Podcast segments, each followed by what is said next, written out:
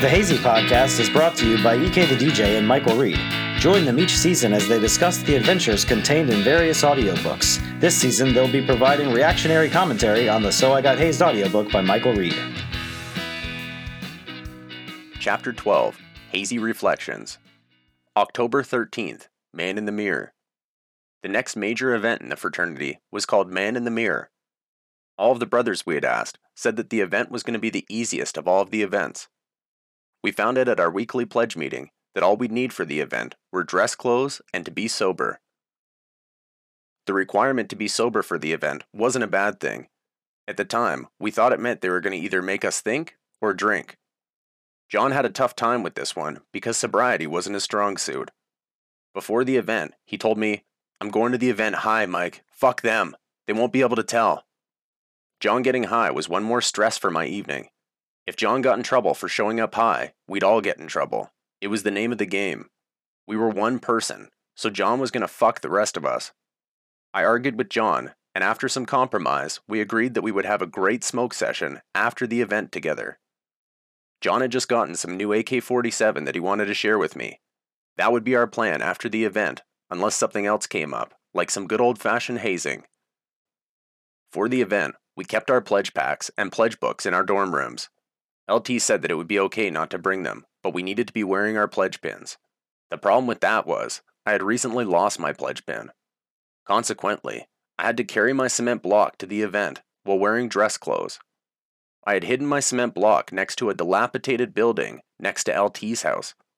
On our way to the chapter house, I scooped up my pin and met the guys at the back door of the chapter house. A brother came out of the back door and told us all to line up at the front door. We walked around the house and lined ourselves up. When we lined up at the door, I was first, John second, James third, and Tony fourth. I just wanted to get it over with. That's why I went first. Carrying a cement block makes you want to get journeys and adventures over with quite quickly. We were each called into the house, one by one. It would be an individual event. Mike, if you're first, come on in, and bring your pledge pin with you. LT said. I lifted up my cement block pledge pin and carried it inside. The lights were off inside the house, and the only light cast into the party room was from the street lights outside when the front door was opened. I looked back at my pledge brothers once more before the brothers shut the door behind me. John Knowles had a smile on his face, and he laughed quietly as he whispered, I'm so high. Good luck. When the door closed, the room that had once possessed a degree of light was now completely pitch black. I held on to my cement block tightly so I wouldn't trip over anything. I didn't want to drop it and punch a hole through the floor. When my eyes adjusted to the darkness, I still couldn't see anyone's faces. LT guided me to sit down in the corner of the party room. I was sat in front of a mirror. What do you want me to do with my pledge pin? I asked. Put it beside you, savvy? LT sarcastically replied. The room was silent until I heard the shuffling of feet. It slowly filled with brothers from other rooms. As they came into the room, some of their lighters cast reflections in the mirror. When the room was almost full, it fell silent again. I didn't know what I was supposed to do, so I sat in the darkness and waited. After keeping silent for what felt like was forever, LT finally spoke. You're here tonight because we need to see what kind of man you are, have been, and will become. And equally as important, you are here because you have to discover more about what kind of man is looking back at you in the mirror. I hoped that there wasn't a lot I was going to have to memorize. Everything that they had us memorize was always lengthy, consisting of a few paragraphs or more. By the time we were able to learn it, we were so fucked up we'd usually never remember it the next day. I hope the goat from the last event wasn't secretly stored for this one. I was waiting for it to come around the corner and bat at me, Someone walked over and lit candles in front of my cement block and I. It revealed my reflection in what resembled a vintage mirror, but was probably a dorm room Walmart special. LT spoke again. We're going to read you something from our ritual book. You don't need to memorize anything. We want you to sit there and listen. They each took turns reading from their ritual book. What they were reading described how I would view myself over the years to come if I cheated those around me or cheated myself. They told me that to be an honorable man meant being able to rest my head at night guilt free and look at myself in the mirror. Their words had touched my soul. It was the fraternity's way of telling me to be a good man. I sat quietly and waited for them to ask me a question or do something. Instead, they made me sit in the quiet darkness of the chapter house and stare into the mirror in front of me. So I couldn't include this at the time because of copyright, but it would have been the Man in the Mirror poem that would have been read by these guys at the time because that's what they read to us. Which is Man, really don't you can tell the people the truth. I told you we don't have to worry. He's dead. He's not coming after us. It's just the song. It's the song. We had to listen to the song back to back on repeat 16 times in a row. That's what we had to do. I don't even know what that means. You don't know the Man in the Mirror song by Michael Jackson? No. That makes my joke far less funny. I'm so maybe funny- sorry.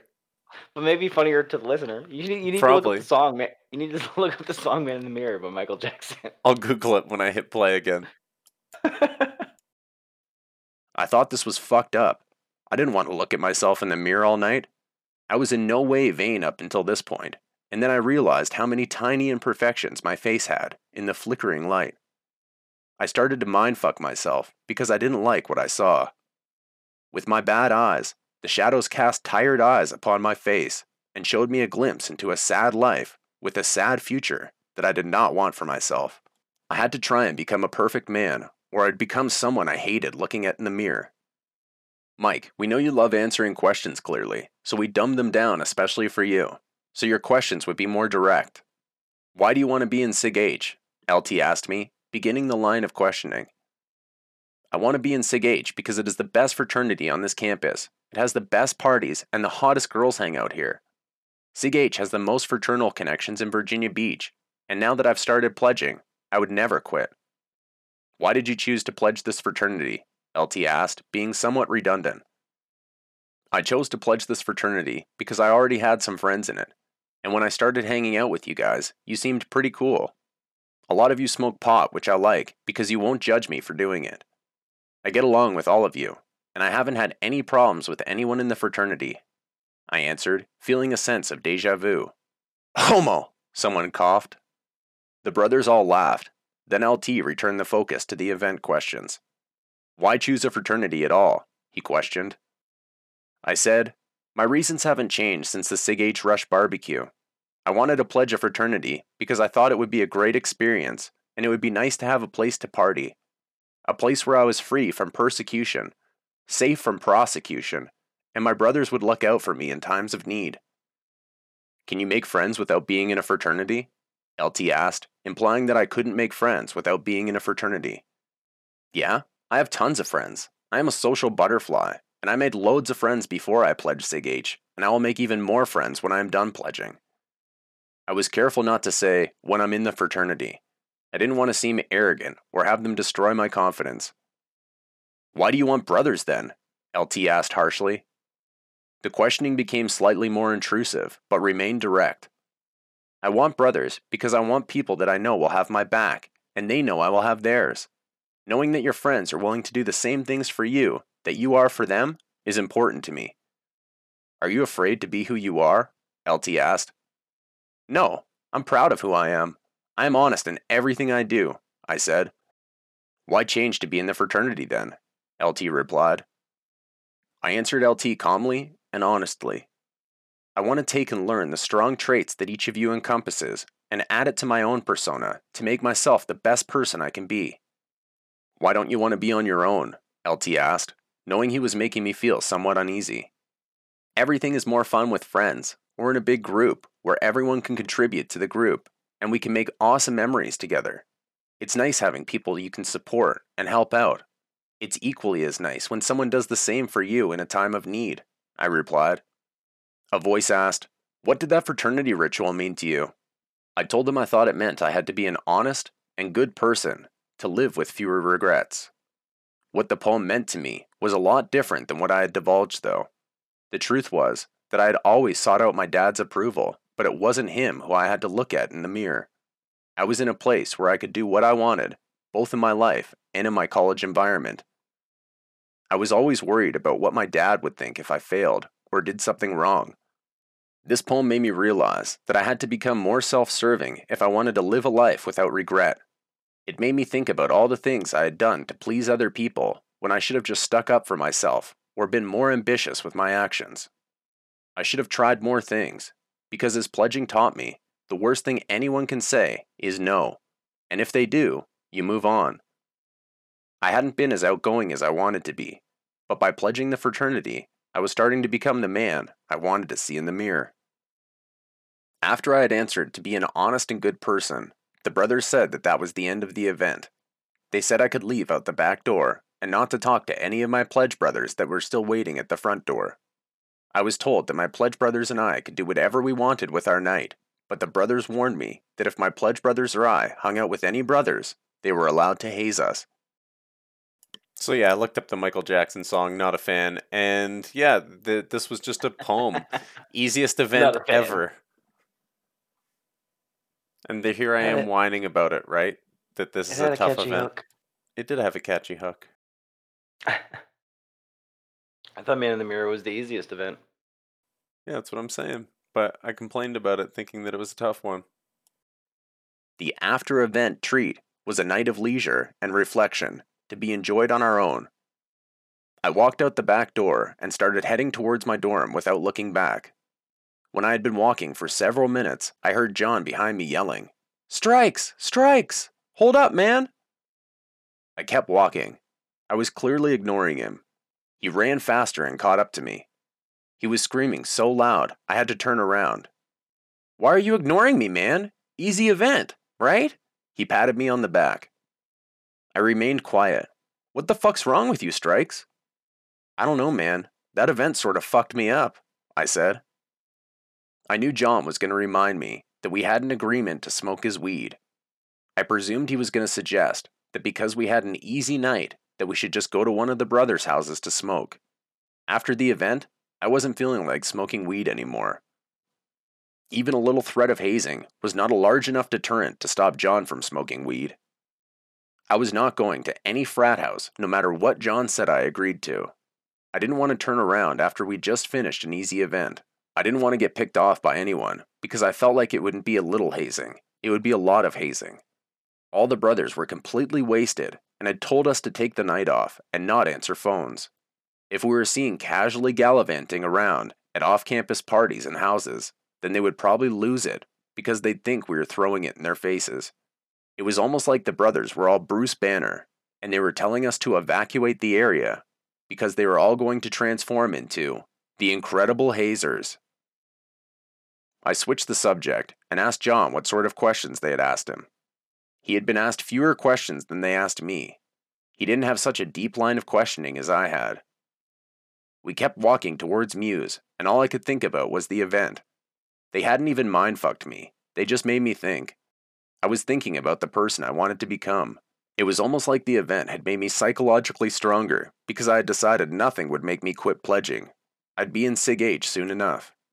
This mindset helped me start devoting my thoughts to other things. In this case, I was trying to avoid John talking about where we were going to smoke weed. We got back to our floor, dressed up and sporting our Chuck Taylors, making for a funny looking costume. The event was easy overall, and maybe I was just being melodramatic, but it did make me think a lot. When I got back into my room, I was feeling broken down inside. The fucking fraternity was making me self analyze and change into a better person based on my wants. John said he was going to roll a joint and that he'd come get me in a minute. Damn them for making me want to chase my own desires. Inspiration's the most valuable thing you should have gotten from that. Yes, absolutely. I said, Whatever, dude. I'm not smoking with you. John screamed in the hallway. You fucking promised you'd smoke with me, Mike. I'll come see you in a minute. John slammed his dorm room door. The noise was enough that a few heads popped out of open doors throughout the long hallway, almost like whack a mole. I sighed to myself and went into my room. Paul said, Hey, bud, back already? It must have gone pretty good if you aren't covered in mustard and smell like cinnamon. I laughed and said, I'm actually feeling kind of depressed, bro. Knox said, You know what, man? It could be a lot worse. I've seen you come back stinking like the ocean, like shit, booze, hash, chemicals, and every condiment ever made. Other times, you look like you got the shit stomped out of you. I think you should keep your head up. Be positive, bro. It could be worse. It could be me. I got with two chicks this week. It's been a great week, buddy. I laughed again because when he reminded me that it could be worse, he was right. My roommate had like a Matthew McConaughey sort of attitude. He's like, "Don't worry about it, bro. Everything's fine." Also, I was, you know, with two chicks this week. That was a terrible Matthew McConaughey impression. I'm sorry. He would have been like, "Don't worry, bro. Everything's all right, all right, all right." Ah, Paul was a good friend. The room fell to a calm silence. I was sitting at my computer, getting ready to play Counter Strike. Paul Knox was typing to a few girls on AOL Messenger on the other side of the room. There was a knock on the door, and the calm silence was broken. John started shaking the door handle and knocking harder on the locked door. Strikes, come on, man! I sighed. Paul looked at me. What the fuck? and shook his head, laughing. I opened up the door to an eager and ready to smoke John. I told him that I didn't want to blaze, and we got into an argument. He thought I was overreacting about the event. I was just tired of doing things that other people wanted to do all the time, so I said no again. The fight escalated, and John left my room. Eventually, I walked next door to his room and told him that I was sorry. I explained that I was caught up thinking about the event. I told him that if he wanted to go smoke, that I would join him. I felt bad and I was overreacting. If I could just relax and have a night to myself, it was something that I needed to learn how to enjoy. It wasn't something that came often while pledging anymore, without compromises. Everything fun was beginning to have trade offs. We thought about what would happen if we went to any of the brothers' houses. John and I didn't want to go to any brother's house off campus because we didn't want to introduce ourselves to hazing if we didn't have to. While we were thinking of how we were going to smoke joints without getting in trouble, we walked down to James's room. I found out from John that night James lived on the first floor of Muse. When I found out James was in our dorm, I couldn't believe it. I had no idea why James wasn't in my room every day blazing with me. When we got to his room and he answered the door, the first thing he said was, There's no way I'm going to any brother's houses to get hazed. John and I laughed and asked James if he wanted to join us on our journey to find a smoke spot. Where do you guys think you're going to smoke? On campus or off campus? James asked. We were probably going to smoke on campus because there is a less chance a brother would be on campus now and not drinking with the rest of the brothers at the house, I said. James said that he just wanted to have a night to himself. Sounded familiar, and that he was going to study and watch television. James added by saying, Plus, what if you guys run into someone on campus? We'll be okay, man. SIG H, our campus security. We'll be safe, I said, but I didn't fully believe my own words that we'd be safe. I understood that James didn't want to hang out, and I wasn't going to have him continue throwing excuses at us to make us leave. James was literally only the only smart one. Sounds that way. He's like, "No, you guys are heat. I don't want to come with you." Smart. I said, We get it if you don't want to come. John didn't usually take no for an answer. John continued to play the peer pressure card until you could tell James was going to shut his door in John's face. Let's go, man, I said to John, putting my hand on his shoulder. I looked back at James and said, Have a great night, bud. Get lots of sleep. John and I left in search of a smoke spot. There weren't any safe places to smoke weed, and every dark building we went behind had some foot traffic. We walked over to the Dalton Food Hall because they had a back loading dock area that was pretty dark. When we walked over there, two older employees were outside smoking cigarettes. We were running out of good ideas on where we could safely smoke our ganja. Fuck it, man. Let's just go to someone's house, like the Sweetheart House, or someone that won't haze us, John said. He had given up his on campus search. No way, man, I said. There was no way I was going to subject myself to hazing, especially on a night that was given to me to smoke pot with John. We set our minds back to finding a place on campus, and as we passed Stewart Hall, a dorm beside the dining hall, we saw it there. It was disgusting, but beautiful at the same time. A paradox of beauty, if you will. It was sitting next to a building beside Dalton that had classes in it, and another building that had student housing. It was a baby blue colored porta potty with a white roof. College was the time for experimenting, and a lot of firsts for me. The porta potty would be the first and last porta potty I would ever smoke weed in. Do you see what I see? I said to John. The porta potty? Fuck yeah, John replied. Okay, I'll be lookout and you smoke and then we'll switch. That's sketch, man, John slurred through his braces. We both have to get in there, man. John, there is no fucking way that we'll both be able to fit into that shit. It didn't matter. It was gonna happen, so I just went with it. We both crammed ourselves into the tiny blue blaze box. We laughed quietly. This is fucking tight, bro, I said. I had to lean against one of the inside walls just so John and I would have enough space. He was so cramped on his side as well. He barely had enough room to light the joint without burning both of us in the process. There wasn't even enough room for one of us to sit and the other to stand. All of the ways we would shift turned out to be homoerotic, so we both went back to our original positions of standing side to side. I didn't want to be touching any part of the inside of the porta potty. As we sat in the darkness smoking, I looked around at the comments in the porta potty. It is almost like there is a requirement that at least one piece of graffiti must be put in these porta potties for them to be rented. After John had lit the joint and passed it to me, the smoke session was on. John took a few tokes and started coughing uncontrollably. Oh, it's like that? I said. John passed me the joint. It burned crisp, and the smoke felt smooth as I pulled back a hit. It was so smooth that I took too big of a hit and started coughing too. I immediately passed it back to John. When he realized how much noise I was making, he whispered, Shh, as he laughed at the same time, choking on the sweet smoke of AK 47. It was more like, Shh, shh, shh, shh, shh, shh, shh. Yeah, coughing uh, at simultaneously? Yes. This is such a stupid idea. Only two adolescents would go into a porta potty to smoke weed together, or drug addicts. Someone's smoking weed out here, a snotty girl said to another. I peered through the tiny vent holes in the porta potty and saw that it was a blonde girl walking with her friend. We held our breath as we kept passing the joint back and forth. If we were going to sit there, we might as well burn the evidence together. I was sure smoke was probably pouring out the vents of the porta potty, but I didn't care. We were successfully hotboxing, getting high, and not getting hazed. As long as the girls kept walking, we'd be A OK. You think someone is smoking in that porta potty? The friend replied to her. Only a fucking crackhead would smoke in there, Becky. I don't think so. So, anyways, did you finish your statistics? They carried on walking, and their voices faded into the distance. It was probably just my paranoia, but it felt like the joint wasn't getting smaller.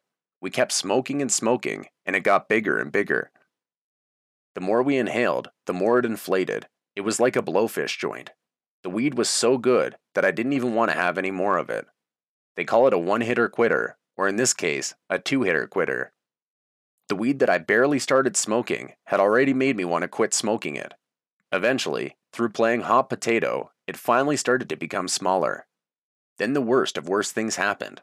When I was passing the joint to John, he burned himself and dropped it on the ground of the porta potty. That was it for me. I was done and didn't want to smoke any more of that disgusting thing after it hit the floor of an outdoor public bathroom, a 24 hour cesspool.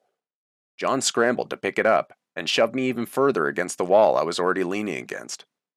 The wall shook and we began to rock over. If anyone was walking by, it would have been a good show. They would probably just think that someone was having sex in there. John kept smoking the joint and tried to pass it to me. No thanks, man. I am so high. Don't be a fucking pussy, Strikes. I can't smoke this alone, John pled. Now remember, this joint just fell on the ground of this porta potty, and he picked it up and he still wants to keep smoking it. Yeah, no thought process whatsoever. None. Fuck that gross shit, Knowles. It just touched the ground and is probably covered in shit. I am so high, and there is no possible way I could find my way back to the dorm if I smoked any more of that, I replied. I could hardly breathe, and the porta potty was so full of smoke that smoke was being displaced by our movements. Our smoke was bellowing outside of the porta potty. Okay, I'm done, John said. We both paused for a second because we didn't know what to do with the joint. After our high brains had clued in, I lifted the toilet seat and John threw the joint into the fecal abyss. We opened up the door, and fell out of the porta potty together. At that moment, a couple was walking by that both had school books in their hands. They stopped dead in their tracks and met eyes with John and I, who were now on our hands and knees in a doggy style position, staring back at them. The door of the porta potty slammed shut behind us. The force of the door closing pushed all of the smoke into a big floating cloud above the porta potty. You guys okay? The couple asked. Oh, we're fine, thanks, I said. They both smiled and walked away holding hands. So John and I are both on our hands and knees coughing, and there's a giant smoke cloud coming out of this porta potty and above this porta potty. I'm gonna eat less uh, spicy foods. Yeah, exactly. Great couple though. I couldn't believe that's all it took to satisfy them. John and I could have set a smoke signal before we got into the porta potty because there was the biggest cloud of smoke floating above it when we were done. I was curious how long the cloud had been there. We were not inconspicuous at all. John and I both started walking back to the dorms. It turned out to be a good decision to go out with John, even if the smoking session was slightly sketchy and very cramped. When we got back, I sat high as a kite in my room. I thought about who I was going to see the next time I looked in the mirror. I knew it wouldn't be the same man I saw in its reflection before the event. It would be a better man staring back at me. So that was my night. I think that's one of the most. Uh, I I I liked that event. I liked the uh, the meaning behind it, and the introspection. You're supposed, you know, you're supposed you're supposed to be analyzing yourself, and and as a kid going into a fraternity, like drinking, party, whatever.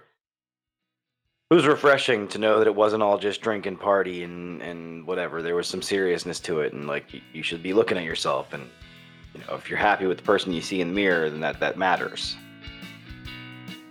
And that not all hazing has to be bad. There could be a type of hazing that does lead to a beneficial purpose. Psychological warfare hate. Absolutely.